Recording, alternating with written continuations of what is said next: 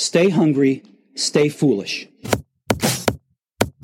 and it's thanks to Zai that we can bring you this extra content today as part two of this fantastic episode with Art Kleiner. We've broken it in over a couple of weeks, both to give ourselves spacing effects for the content to be able to sit in for ourselves, but also give me time to read this magnificent book behind me. Zai is a global financial services company specializing in foreign exchange and payments and supporting innovation in all its forms, including this show. Check them out on hellozai.com. Let's get into today's content.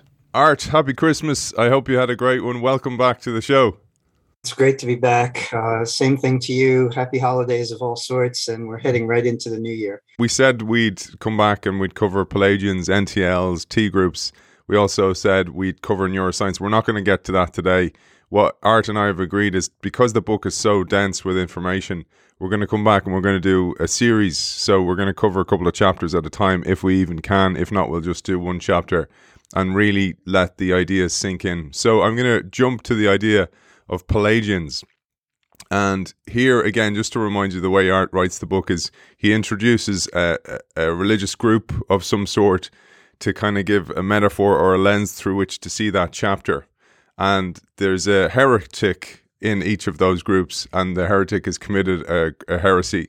So I'm going to start here with the way Art starts that chapter. So the chapter is called The Pelagians, and the subtitle is The National Training Laboratories 1947 to 1962. And the heresy is people are basically tr- trustworthy. You cannot understand a system unless you try to change it. People can rise to fill their highest potential, and small groups hold the key to beneficial change. And I'm going to tee you up here, Art, with a beautiful quote about a heretic with the intro that goes as follows He attacked the nonsensical idea, as he called it, that Adam's sin had been transmitted to the rest of humanity. He argued that people were perfectible, that human actions and human will guided by God could create a kind of echo of heaven on earth.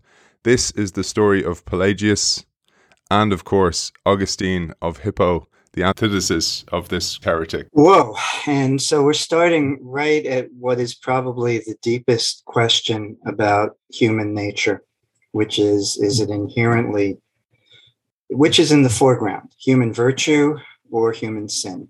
And when I say sin, I mean the propensity of people to do the wrong thing, whether it's our intention or not. And when I say human virtue, I mean the propensity of humans to act on behalf of something nobler in ourselves and beyond ourselves. Again, whether it's intentional or not. And this was a matter of great debate in the early part of, uh, you know, the Christian, in the early history of the Christian religion. And I'm going to just give you, Aiden, I'm going to give you a blanket disclaimer, which is that I don't really know what I'm talking about when I talk about religious history. In other words, I'm like many writers, I'm an amateur at this, and I'm coming in, you know, like all writers of any sort. I'm selecting the things that agree with what I want to believe. So I'm going to at least be upfront, which is that I want to believe in human virtue. But I also want to write everything I write in a way that those who believe in human wickedness would recognize that I'm talking about reality. I want it all. And I think that's what many of the people involved in organizational change and you know management in its best sense that's what they also wanted they knew that they were and you know it's it's also a big part of our political history in um, in uh, you know the English tradition, going back to the Magna Carta, and probably before then in the United States tradition, um, and in many um, indigenous traditions. You know, we want to set up structures that allow for the fact that people are not going to be perfect, and yet we also want to ennoble people, uh, give people the opportunity to do great things in all senses of the word great and corporations are built around that. And honestly, one of the big questions right now in business is how virtuous do we have to require people to be in order to really tap their commitment and entrepreneurial spirit.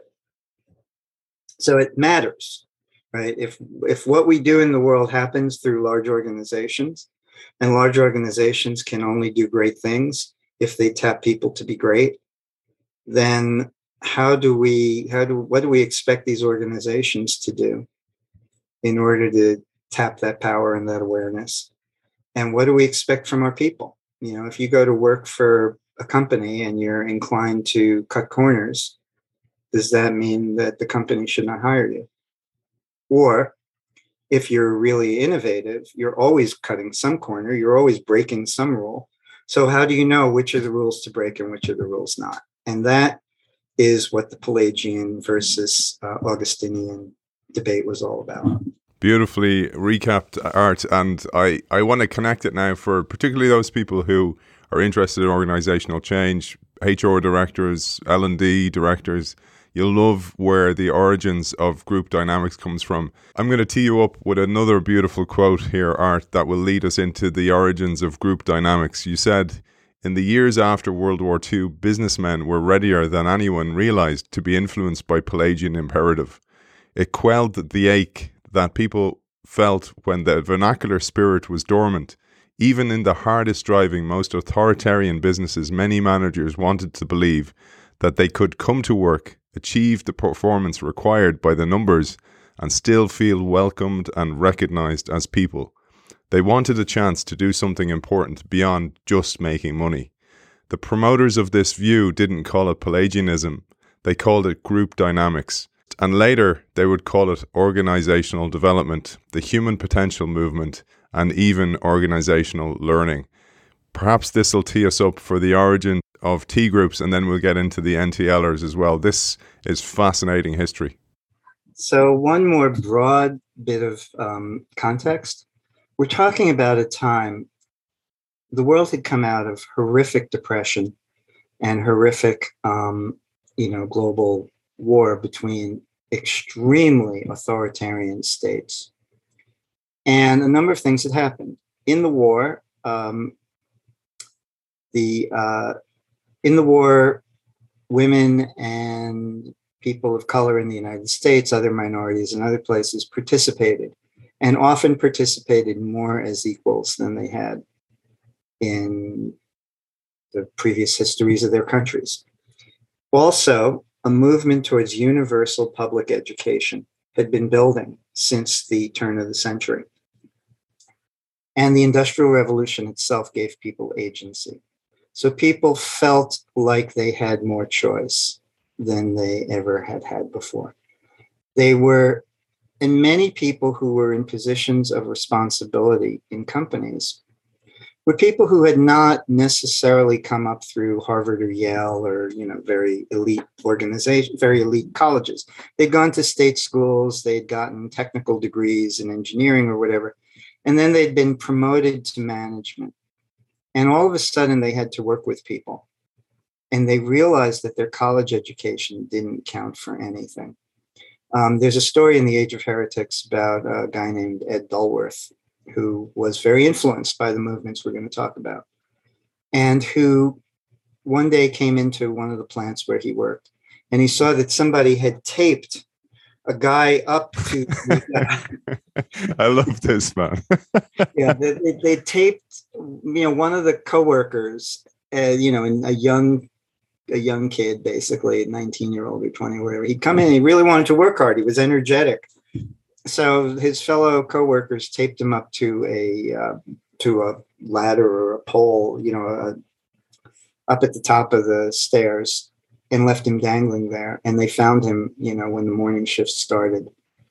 And he was working too fast. He was working too hard. And Dulworth realized this wasn't the fault of any of the people. It was the, he wasn't ever going to understand how to deal with issues like this, how to change this kind of thing, unless he talked to everybody.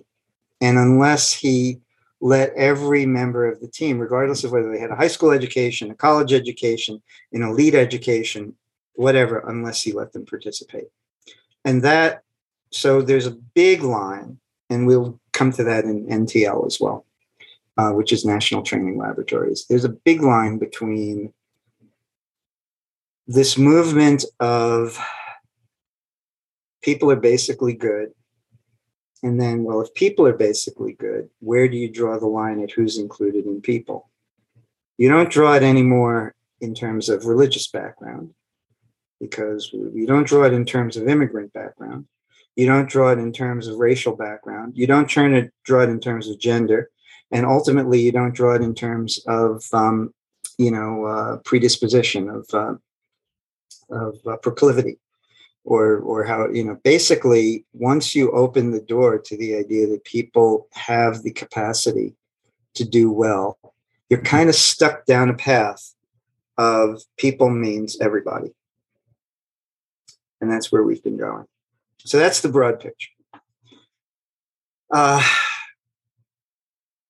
when i looked into this for the first time and remember i had been um, i'd been working for stewart brand at the whole earth catalog not too long before I started the book. And the big, the, the, the earth shaking phrase that went all the way back to the very first Whole Earth catalog was, We are as gods, we might as well get good at it. And I believed that. I, I still believe that. Um, but it's a shocking phrase because, you know, the book of Genesis starts with the snake saying to Eve, You shall be as gods. That's how you eat the fruit of the, you know, that's why you're going to eat the fruit of the tree of uh, knowledge. And that's the beginning of the fall, is this desire to be as gods. Now, here comes Stewart, and Stewart represents a whole group of people who are powerful. They run turbines and they're changing the direction of water and they're, you know, building dams and they're powering up with electricity the whole continent, the whole world, and they're sending people on trips across rail and then across automobiles, and they're communicating across vast distances instantaneously. Immense power. And the Whole Earth Catalog said, we might as well get good at it. Right? So casual. There's no big fall. We might as, you know, we're already there. We're already like gods we'd better figure out that we know what we're doing. And if you believe that people are basically fallen and the only thing that can help them is faith in a power greater than oneself, you can hold that and the belief that um, we are as gods anyway, and we better get good at it. Those two things can fit together but it's not always a comfortable fit. And that was the heart of the disagreement between, in my view, in between Augustine and Pelagius, right around 350 AD. You know, a Carthaginian monk and uh, another monk who came down from Scotland, and they're basically disagreeing about how much discipline imposed upon people is necessary for virtue. So jump now to the 1930s. and I just I just wanted to link it to something we mentioned in in part one, which was we were talking about the origin of an over an over abundance of numbers and metrics that are uh, thrust upon people and therefore they live by those metrics. That story about ed dulworth and the essentially the the new kid who signed up and was too eager to do his job. Many of our many of our listeners art are leaders of organizations of organizations of factories as well. And they will have seen this. And the difference is just today that this is done mentally. It's not the person's not physically tied up or physically bound but they're mentally bound. And that's a that's an even worse torture in some cases. And to be insulted according to some studies carries the same level of pain as actually being attacked physically so it's you know it, i don't think it actually does. I'd rather be insulted but it takes a certain kind of fortitude to withstand either one. One of the things i love about where we're going now with the story is we're starting to look at well realities are created by thoughts created by new information. And if you reassess that information and go back and go look this is where it all came from. And it was from this burning desire almost like you said about about you are gods, the whole idea came to mind of Prometheus and the gift of fire for enlightenment to kindle the mind.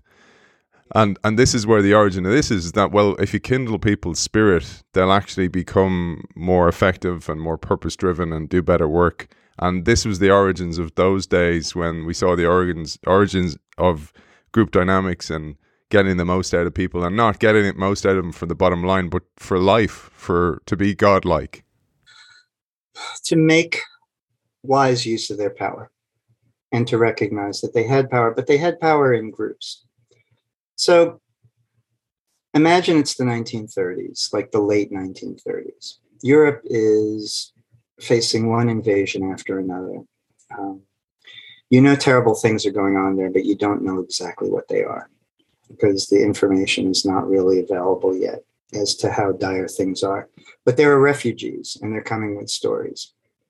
You, especially in the field of social science, because a lot of psychologists and social researchers are coming out of Germany and the occupied countries. You know that a war is coming, but you don't know when, or you guess that a war is coming and there are big battles. Uh, and then also, you, there's a depression that's been going on for, you know, by now more than six or seven years, and in the late 30s, it it gets worse. It's sort of like where we are today vis-a-vis COVID in January or December, January, you know, 2021, 2022. We know things could be getting better, but we don't know how we know things could be getting worse and we don't know how much. And one thing we know is that the failures of human activity have caused a lot of our problems. So, right now, we know that failure to organize an effective response against COVID has exacerbated the progress of the disease we know that better management would have made a difference. Regardless of who we accuse of bad management, we know, or where we play, lay the blame, we know that it could have been managed better. And we know that if we were living in the 30s, we know that, you know, highly aggressive, undemocratic regimes exist, may be gaining power, and are really threatening, and we don't know what's going to happen. And one of the scientists who came out of Germany during that time and came to the United States, a friend of Margaret Mead's, was Kurt Lewin, uh, L E W I N. Spoke mostly German when he got here. Looked a little bit like uh, the Marx Brothers without makeup, you know, kind of that same slender build, you know, kind of studied, intense eyes, um, very kind and generous man, like many of the leaders of organizational change. And built very rapidly a community of people who studied with him, conducted experiments with him. And what he was interested in, sort of like Dewey before him, was the nature of human and organizational learning. So he conducted a lot of experiments to try to figure out what is it that induced people to change their behavior. And he had the idea that groups mattered. So before the 19 before World War II broke out in the late 30s, he set up a you know there was this group called boys clubs kind of like the boy scouts and he set up this group where he had he divided a group of he he got permission to experiment with a boys club, right? It's kind of thing that wouldn't happen today, but he got it then. He divided the boys, maybe 20 in a group, so 60 kids all together, into, and they're all like young teenagers, 12, 13, 14, that, that age. He divides them into subgroups. One group, he has the uh, he, he he has counselors, you know, club leaders, older people in their 20s, college students, browbeat people, act really authoritarian, tell them what to do strictly. He had another group, the um, club leaders, basically do whatever the kids say they want. You know, you know, you know, not ignore them, but not give them any direction. And he has a third group act in a very participative way, give people ask the students, what do you really want to do here? And then come up with kind of constructive ways to help them get there. First group turn into basically, you know, hellions. They pick fights, they try to boss each other around, they bully each other. The second group, they're doing okay, but they're kind of listless. I mean, it's exactly what you would expect. And then the third group, they start taking charge themselves. They not only, you know, they, it's like they now have the tools to do the things they want to do and they become more capable at it.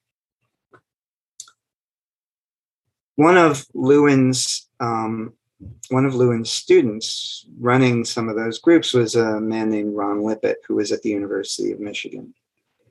And the war comes, and they come back from the war, and they uh, Lewin gathers together another experiment in Bridgeport, Connecticut, which is a small city near where I live today, and I live in Connecticut. And it's a, it's always been a well, I don't know always, but it, for a long time it's been a racially mixed city, a very divided city, and a very poor city in terms of um, average income and, and a lot of people living in poverty. And there's a lot of black and white tension. And so they have, Lewin is invited to lead a group on race relations, 1946. It's a year after the war ends. And the people involved in the room are, you know, there's a lot of street crime, there's a lot of gangs. So there are people who work with gangs, there's police in the room, teachers, social workers, professionals, all of the educated professionals. They've, you know, we we won a world war and now we're going to come back and see what we can do in our own country. And they come in and they're having dialogues, you know, people sitting talking to each other about race relations. And every night the social scientists come and meet after the regular group to sort of talk about who said what and what they might figure out and you know what conclusions they might draw as you know social scientists do you know the other people are the lab and they're the experimenters the other people are the mice running the races and one day you know maybe maybe the second day of the session it's a four or five day session so one day one of the participants stumbles into the room uh, and sits down and listens to the social scientists talk. This is after hours. And they're all talking about what the people in the room were saying and what they meant and what they thought they meant. And at one point, she says, Well, don't you want to hear what I actually meant? and, she t- and she tells them, and they start talking about it. And the next night, everybody comes into the room. And then they just bring everybody into the room and they start talking about what the group does. And this is known as group dynamics. This is one of two places in the world where group dynamics is invented. The other is a psychological, social psychological institute in London called the Tavistock Institute, which is a little more formal and is more associated with um, labor unions and, and but this one it's like academics come in and they forget their academics. Because what happens next is all the people all the counselors in the room were graduate students you know studying psychology and social science. And they begin experimenting with group dynamics. Lewin is at the head of the group. He's the main faculty member. They begin to come up with theories about what works, you know, because they're seeing this really does change behavior. And they and Lewin says what we really need is an island far away from civilization where people can go on retreats. So they have a lead to a remote location in a town called Bethel in Maine, which is really up in it's like if Maine is like a giant, you know, sort of dog's head, Bethel is like right in the top center. It's like in the eye of one of the dog's eyes. And um and they go there. The third eye, the third eye art. Yeah, it actually is kind of in the position of a third eye, if if you think of Maine as a big head. Um, which is a stretch, but and they have an old Victorian, they have access to an old Victorian house there. They rent the house and they start giving courses and they plan for a whole level of programs. And just as they're about to start, Kurt Lewin dies. He passes away suddenly, I think, from a heart attack. And so it's a real kind of Moses story. He leads them up to the promised land, and then they have to go there themselves. And the three people who kind of set it up and are in charge are Ron Lippitt, that student from the University of Michigan, who is now on the faculty, and who later founds, or maybe at the time found, some of Michigan's tremendous uh, groups and institutes that do social science research. A guy named Ken Benne, who is like a sort of tough academic character, like you sometimes find, who is um, I forget which college he's in even. Uh, and then um, and then Leland um, Bradford, who is this slight, unassuming, modest individual who goes on to lead the National Training Laboratories, which is what they called it, for the next 30 years until the early 70s. And Great memory, by the way. Done. Well, when you write these things and then go over them, I, I, probably made a couple of errors there. According to my notes, you're bang on. I'm, I'm gonna I'm gonna stitch, give you an overlay to catch your breath and grab a coffee while. I, I'll quote some of the, the passages I pulled that will paint in between the gaps here. There's some beautiful stuff here, just for those people who are really interested in how it was all coming together.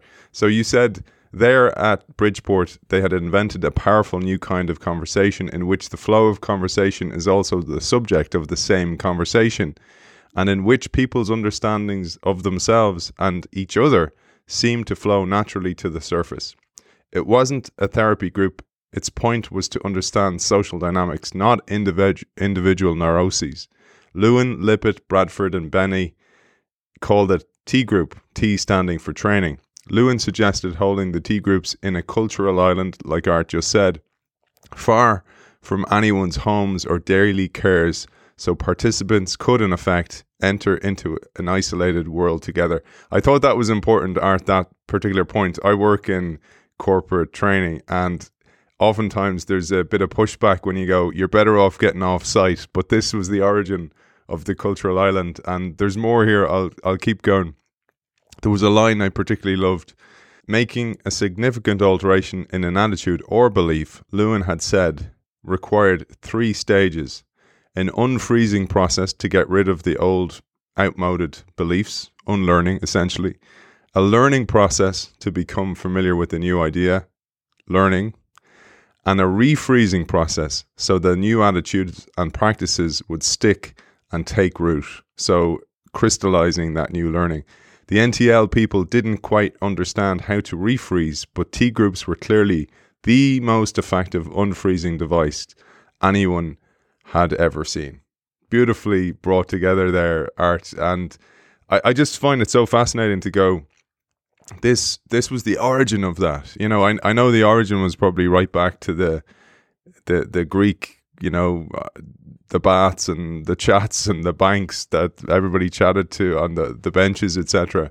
When we when this was part of our vernacular culture, and it's just faded this. And when we're entering such a machine age, this human skill of connection, of listening to each other, and actually purposefully listening, giving each other the time, pu- putting aside the worries that are preoccupying us is so essential. It's always been essential, but it's just a skill that's atrophied somewhat.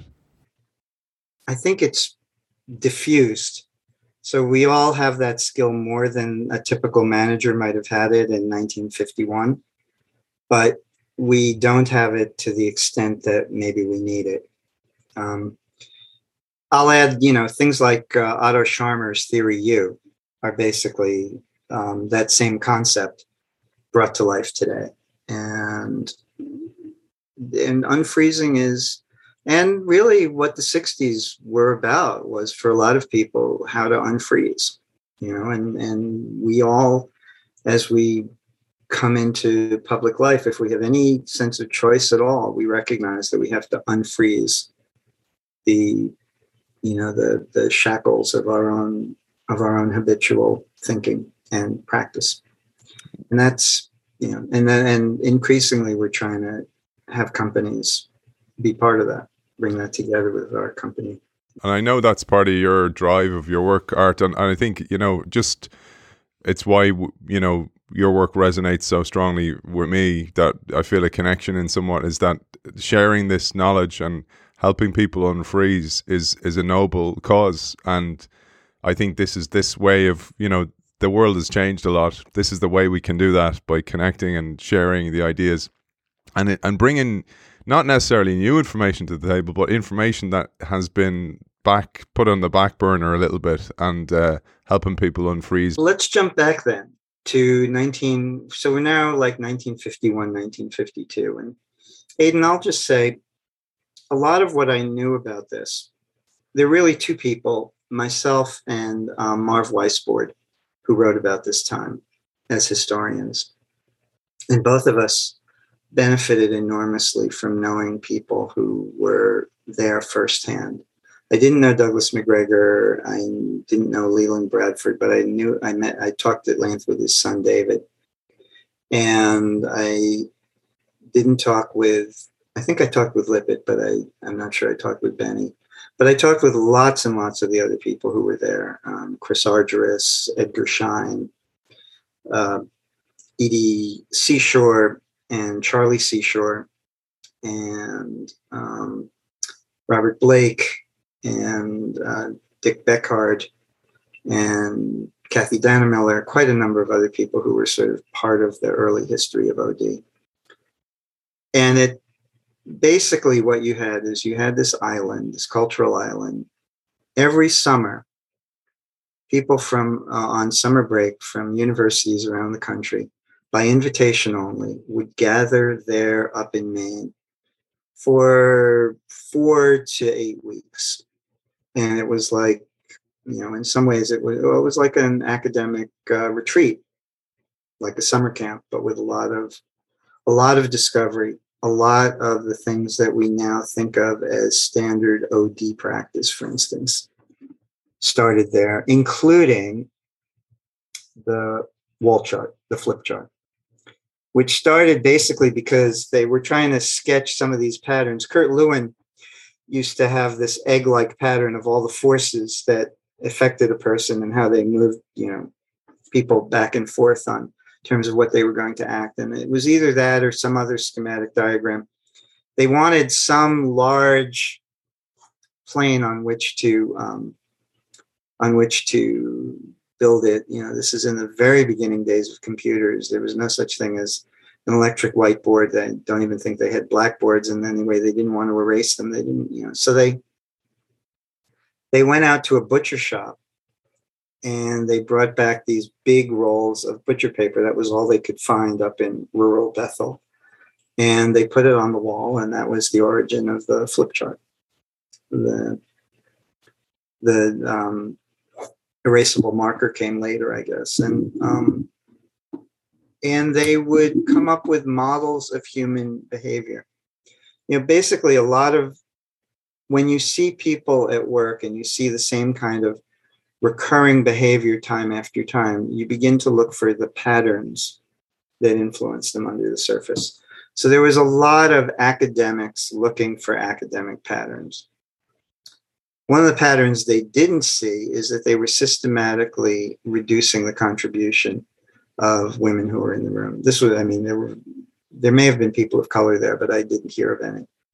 Um, and but there were lots of women there, but they were sort of relegated.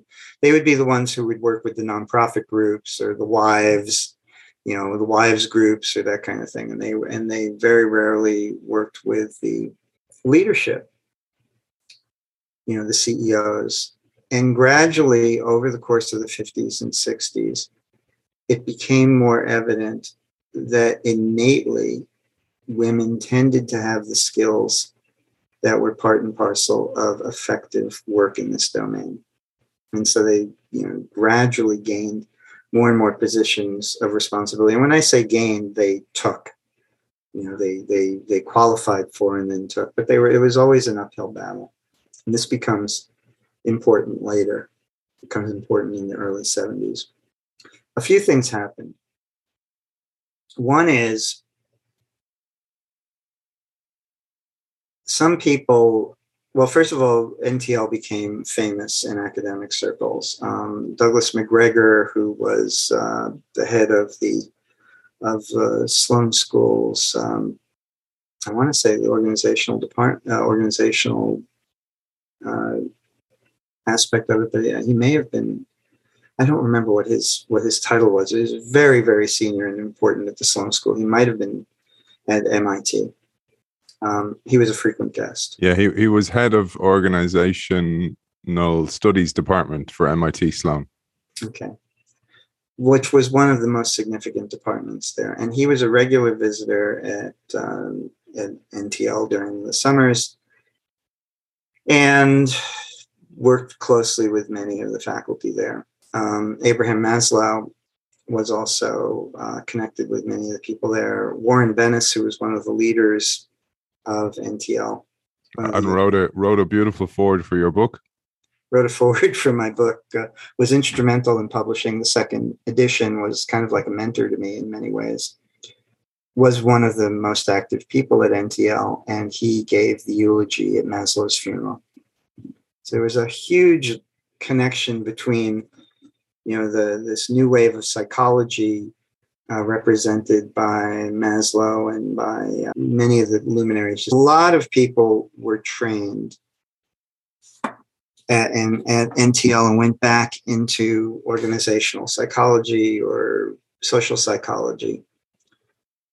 And around the early 60s, around 64, some of the people at NTL began to commercialize their work you know there's always this tension in organizational work between the act the pure academics and those who have to you know basically receive revenues for their work by consulting with companies or coaching. And both sides have loyalties that conflict with each other. And both sides have you know attitudes under the surface. And some of this began to come to the surface when robert blake introduced the um, the management grid which essentially was an instrument by which groups could conduct their own t groups on themselves. They didn't need trainers.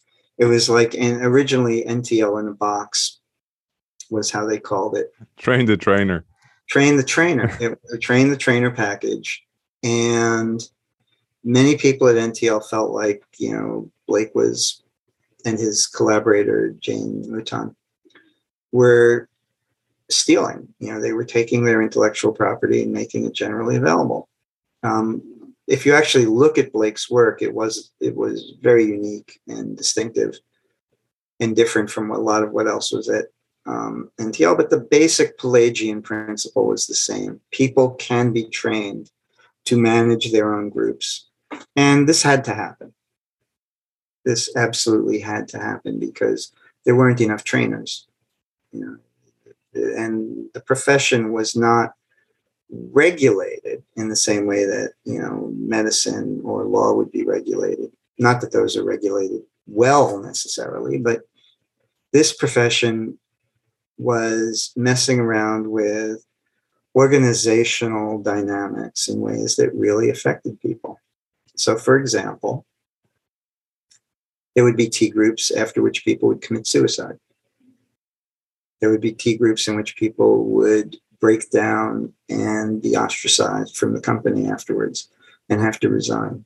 T groups were the groups that were called training groups, you know, because it was national training laboratories. The idea is you're training people to be more effective. But this is an infant practice and you know as with every every type of innovative work there are overreaches and mistakes and there was a whole other movement towards encounter groups that also left people vulnerable on the west coast that was more about healing yourself this work was not about healing yourself. They, uh, some people called it therapy for normals, but it wasn't supposed to be therapy at all. It was just as you said, Aidan. It's people trying to understand these invisible structures of intercommunication that occur whenever groups work together over time, and that usually don't get named because it's embarrassing to talk about uh, how we talk. Right? We don't want people to know how we talk. We don't ourselves are not aware of how we're confusing others or continually misunderstanding others or revealing our own biases or our own tendency to mansplain or be a Karen. You know, we have names for them now. We didn't have those names then. But I only learned of a Karen from my kids, by the way. I, I never. Karen's a, a late enough development in society. Well, imagine that you're playing that role. You're complaining all the time about what other people do, very virtuous, and you're a woman, a middle aged woman in a group. They don't have the word Karen, but somebody's irritated enough with you to say, I haven't heard you say one nice thing about anybody else all year. Yeah, Karen. And it's really destroying us. Okay, that is not going to have a healthy effect on, on, anybody. I just wanted to mention one thing because it, it, it, ties in nicely, and we won't get to it. Was um, the origin of the Johari window was here as well? It was in it was in there somewhere, and that whole idea where you were saying the the the damage where, where you had some of the suicides and and some of the mental breakdowns we still get that in in organizations today. It, it's not as apparent because it's more of a hidden illness. And people i i see this i don't know if you've ever seen this art with uh, i think sometimes a 360 on a team like a diagnostic can be quite dangerous because somebody who thinks they're a rock star all of a sudden realizes not many people are that fond of you and all of a sudden it damages them mentally. I've been on all sides of that dynamic. Um, I think a 360 is for many organizations a way of whispering to themselves about themselves, about what matters here. It's how people learn what matters here, the subtle, unspoken aspects of the culture. And if you don't fit and discover it through a 360, it can be very difficult for everybody. So that doesn't mean I, I actually think 360s are, are good if they're done well. But there's a lot of research that shows that they can be really damaging. So around 1967, 68, the bloom comes off the rose. You know, the honeymoon is over for T groups.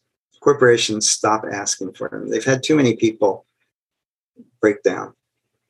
This is not the only reason they broke down typically. I mean, it is the 60s. It is um, but people are struggling. And people stop attending the classes. There are there's competition, and the money runs out. And things get worse and worse and worse. And you know, when an organization is declining and it's dependent on contributions, and it suddenly declines, it's easy to think, well, we'll just get through the hump and then things will get better. But if they don't get better, you can really fall down a precipice, and that's a financial precipice. And that's what happened at NTL. They started using the money from next year's courses to pay this year's instructors, you know, things that they got bailed out by a couple of, um, of big donations, and those didn't hold. They weren't big enough um, there was a whole thing where they tried to start a new university and that failed. So it's sort of like the failures built up and ultimately it fell apart. And it fell apart in, I want to say 1972. And there was, and it looked like it was going to fall apart forever. But it was still the only place where you could definitively have a real grounding in the original principles of organizational development and in the current experimentation. So, in that sense, it's like being in medicine and having the Mayo Clinic fall apart. Right? It's and so there was a hail mary effort, and uh, Edie Seashore, Edith Seashore, who I interviewed and got to know pretty well, uh, and her husband Charlie. Basically, Edie and three other people, Peter Vaill, um, I want to say Elsie Brown, and another person whose name is in the book, basically took over they took over national training laboratories and what they did in order to revive it is so was so controversial and controversial in the same way that a lot of what's going on now with diversity is controversial. They had a theory about what had to happen, which is basically if you want, they understood there had been protests at National Training Laboratories. So I'm going to start that over. They had a theory about what was wrong, and it had to do with the gender and racial makeup of the faculty. If it continued to be dominated by white men, it wasn't that this was, you know, a lack of equity. It was just simply that it would be seen as increasingly irrelevant because people coming into the workforce were increasingly people of color and women. Many of the issues facing organizational development had to do with diversity especially for women. This was the first wave of women in the workforce in any quantity. And this was the future opportunity to gain a presence and earn income. So they saw it as a business imperative. But in order to take that seriously, it's a little bit like if you're a company now and you have to take climate change seriously, one of the first things you have to do is clean up your own emissions. So they decided to rip the band aid off. At that time, National Training Laboratories had, I want to say something like 200 leaders, you know, sort of fellows who were the top group and they had all been they'd all risen through the academic ranks and been you know it's sort of like an academic thing they'd all been elected by their fellows and you know initiated they the the gang of four fired all of them, took away all their fellowships. And then they had these long meetings all through the night where they set up a rule for every, they had four cohorts white men, white women, men of color, and women of color. And for, they may have used the word non white or another word at that time, but that's what they meant. And for everyone admitted into one group, there had to be somebody in the other groups. Which meant that there were a lot of white men who were not admitted back as fellows because you had to pass that test. You had to have three other people qualified. And so they ended up with a completely different cohort and group of people. And that became the basis of what we now call the diversity and inclusion practice. Beautiful. That was its beachhead. And that teases up nicely, Art, for the next day. We thought we we optimistically thought we'd get there today. We didn't even get through properly through uh, T groups and L and TLers, but we want to introduce the idea where Ford wanted to introduce more diversity into its workforce as well. And uh, I mentioned that in episode one. I hoped we'd get to it in episode two. It'll probably be episode six by the time we get there. if if we're still ticking by then. I think that one we can actually do pretty quickly because well we basically when you're going to change people with a change of that magnitude, do you start with the structures, the larger political and formal structures, or do you start with the hearts and minds? NTL started with the hearts and minds. Ford started with the structures. They changed training practices. and they changed hiring practices. The problem is both sides found that they needed the other. So that's the basic story of the um, Ford and Kodak and other experiments. The funny thing is, and maybe this is a good place to stop. The funny thing is that when you change the structures, there's going to be a lot of resistance and backlash. But the hearts and minds do ultimately follow because everybody's got friends and coworkers and they know that people are that people's competence does not depend on their gender or background. So sooner or later that awareness comes through. It has to get over the idea that well you know i'm uh, i'm uh, i was in a privileged background for lack of a better word and now i'm not. And i've got to get used to not having the same perks that I used to have or the same reassurance and security. But once you get through that, you realize that what you depend on people for has nothing to do with their background. If you don't realize that, you're out of touch with reality. It's not an accurate way of looking at the way the world works. Similarly, if you start with the hearts and minds, you come up against the structures of the organization, the incentives, the rules. And you wait until somebody comes into a position of authority where they can affect the rules. In some organizations, like a lot of governments, that's harder than in a corporation, where the rules have to be more flexible by design. I think we, humanity, is at a point where we're ready to make those two types of changes in unison. And I think that's a lot of what's happening now. Beautiful. The chaos before the order, hopefully. The chaos uh, from which the order emerges.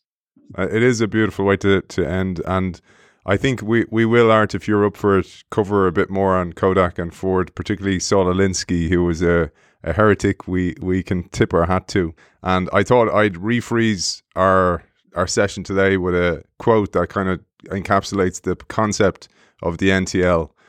Art said, Some of the NTL participants described the experiences as unconditional love, others called it pure joy, and others still as a kind of mystical breakthrough, or what psychologist Abraham Maslow labeled as peak experience. They returned at least for a moment to what Maslow described as the state of mind of a child free of fear and anxiety, spontaneous and simple, naturally open to personal growth and deeper understanding. In the final days of a T group, people saw firsthand that the unconscious, whether it was their own or that of another person, was not a Freudian cesspool spewing forth bitter legacies of childhood traumas. It was a source of Pelagian grace and hidden value, terrifying in its power yet delightful in its beauty. It emerged naturally when people learned in the group's trusting empathetic environment, how to talk and how to think openly and freely. Beautiful. Something that should remain with us throughout time in every organization, and perhaps a good way to refreeze today's episode, Art. This is a, it's exactly right, and I think I think the big way we've learned about unfreezing and uh, change and refreezing is that it's not a static process or a defined process. It's happening for all of us all the time. And uh, we learn, we need to learn to manage the use so it doesn't add stress or take us out of our uh, comfort, zone to go through it. And with that, I look forward, Aidan, to talking to you next time. Nice one, Art. Thanks, man. I hope you're enjoying this extra content that we are producing thanks to our sponsorship by Zai. Zai is a global financial services company specializing in foreign exchange and payments and supporting innovation in all its forms, including this show. Please check them out on hellozai.com.